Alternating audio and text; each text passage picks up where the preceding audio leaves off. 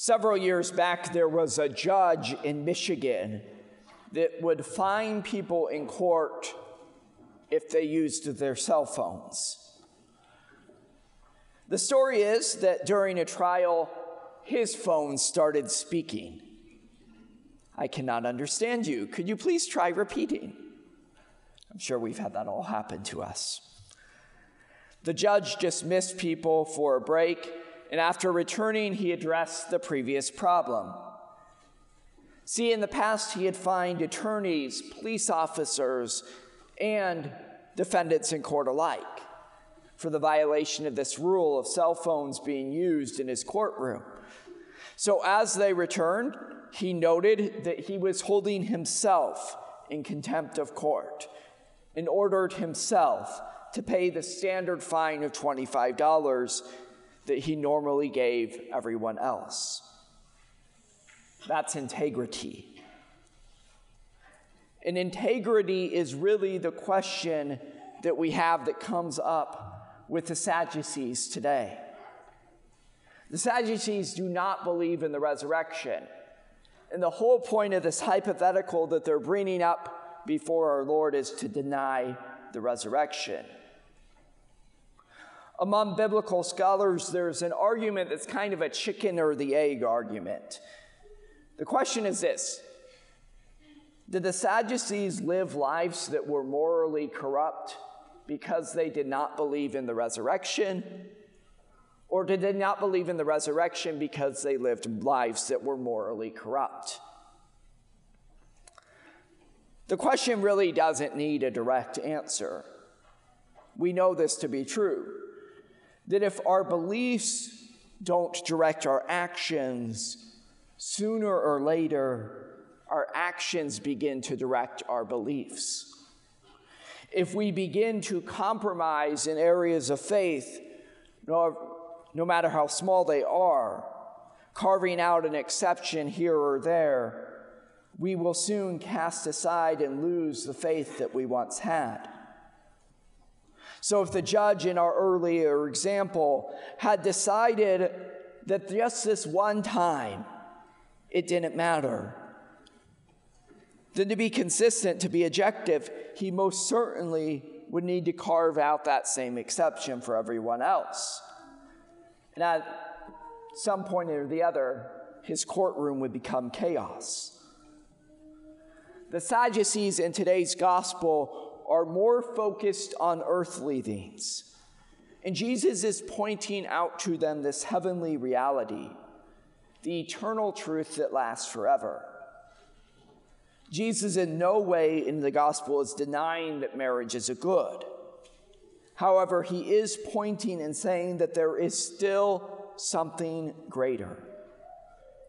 And that something greater is our relationship with God that lasts into eternal life.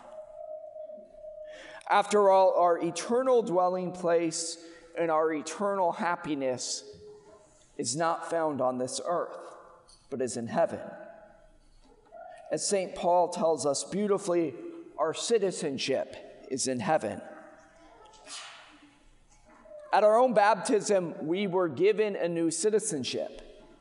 We were born into Christ and thus our rightful citizenship is in heaven. Many Christian writers have focused on this point over and over again. On this earth, we're only visitors, we're only sojourners. For lack of a better term, I could say that really I only have a work visa for this life on, work, on earth. However, the devil wants us to focus only on our citizenship on earth. And I'm not speaking here in any political terms, don't misunderstand me, but simply the fact that this life on this earth is passing and that it doesn't compare to anything that awaits us as a glory that will be revealed when we reach our true citizenship in heaven.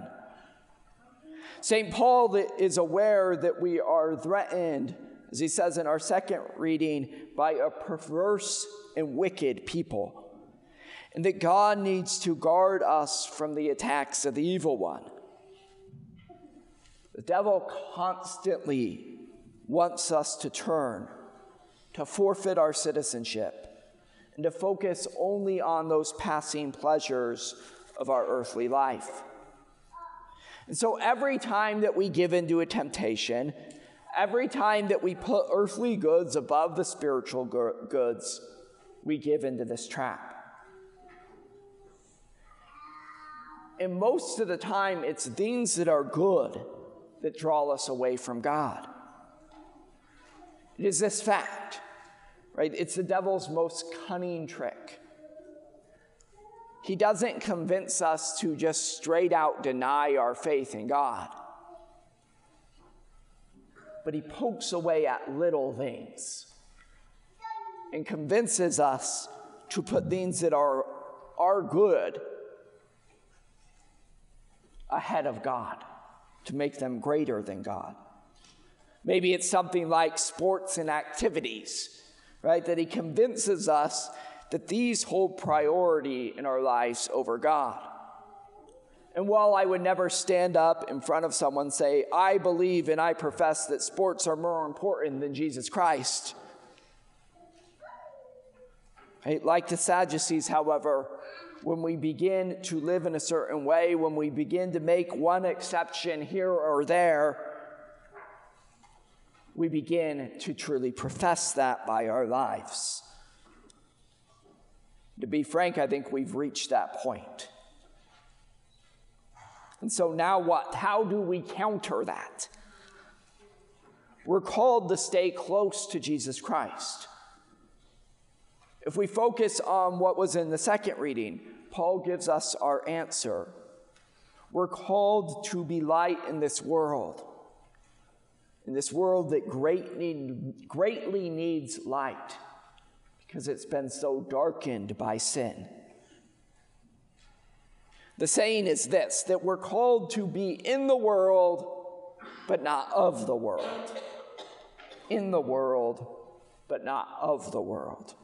I live in this world, but I do not hold and profess the attitudes and the culture of this world.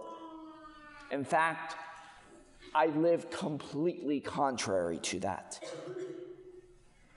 I have a friend who particularly doesn't agree with some of the teachings of the church. And once in conversation, he said to me, The church is so incredibly out of touch with the world and the times. I paused, looked at him, and said to him, You know, that might have been the nicest thing that you've ever said about the church. We do need to be able to understand the anxieties of the world, the worries of the world, as those are our own, right? And I need to be, un- be able to understand why people choose sin. I need to be able to point out the moments that I see goodness that I see virtue in the world. However, I should not wear the uniform of the world. My citizenship is in heaven. Our uniform is that white baptismal garment we got at our baptism that we are called to return with unstained into eternal life. So, how can I be light? There's a principle of St. Thomas Aquinas that simply puts it this way You cannot give what you don't have. If I don't have light, I can't give light. If I don't have relationship with God, I can't give relationship with God. To have light, I have to draw close to the light. I need to spend time in prayer. I must commit myself to the Lord. I must be with him daily.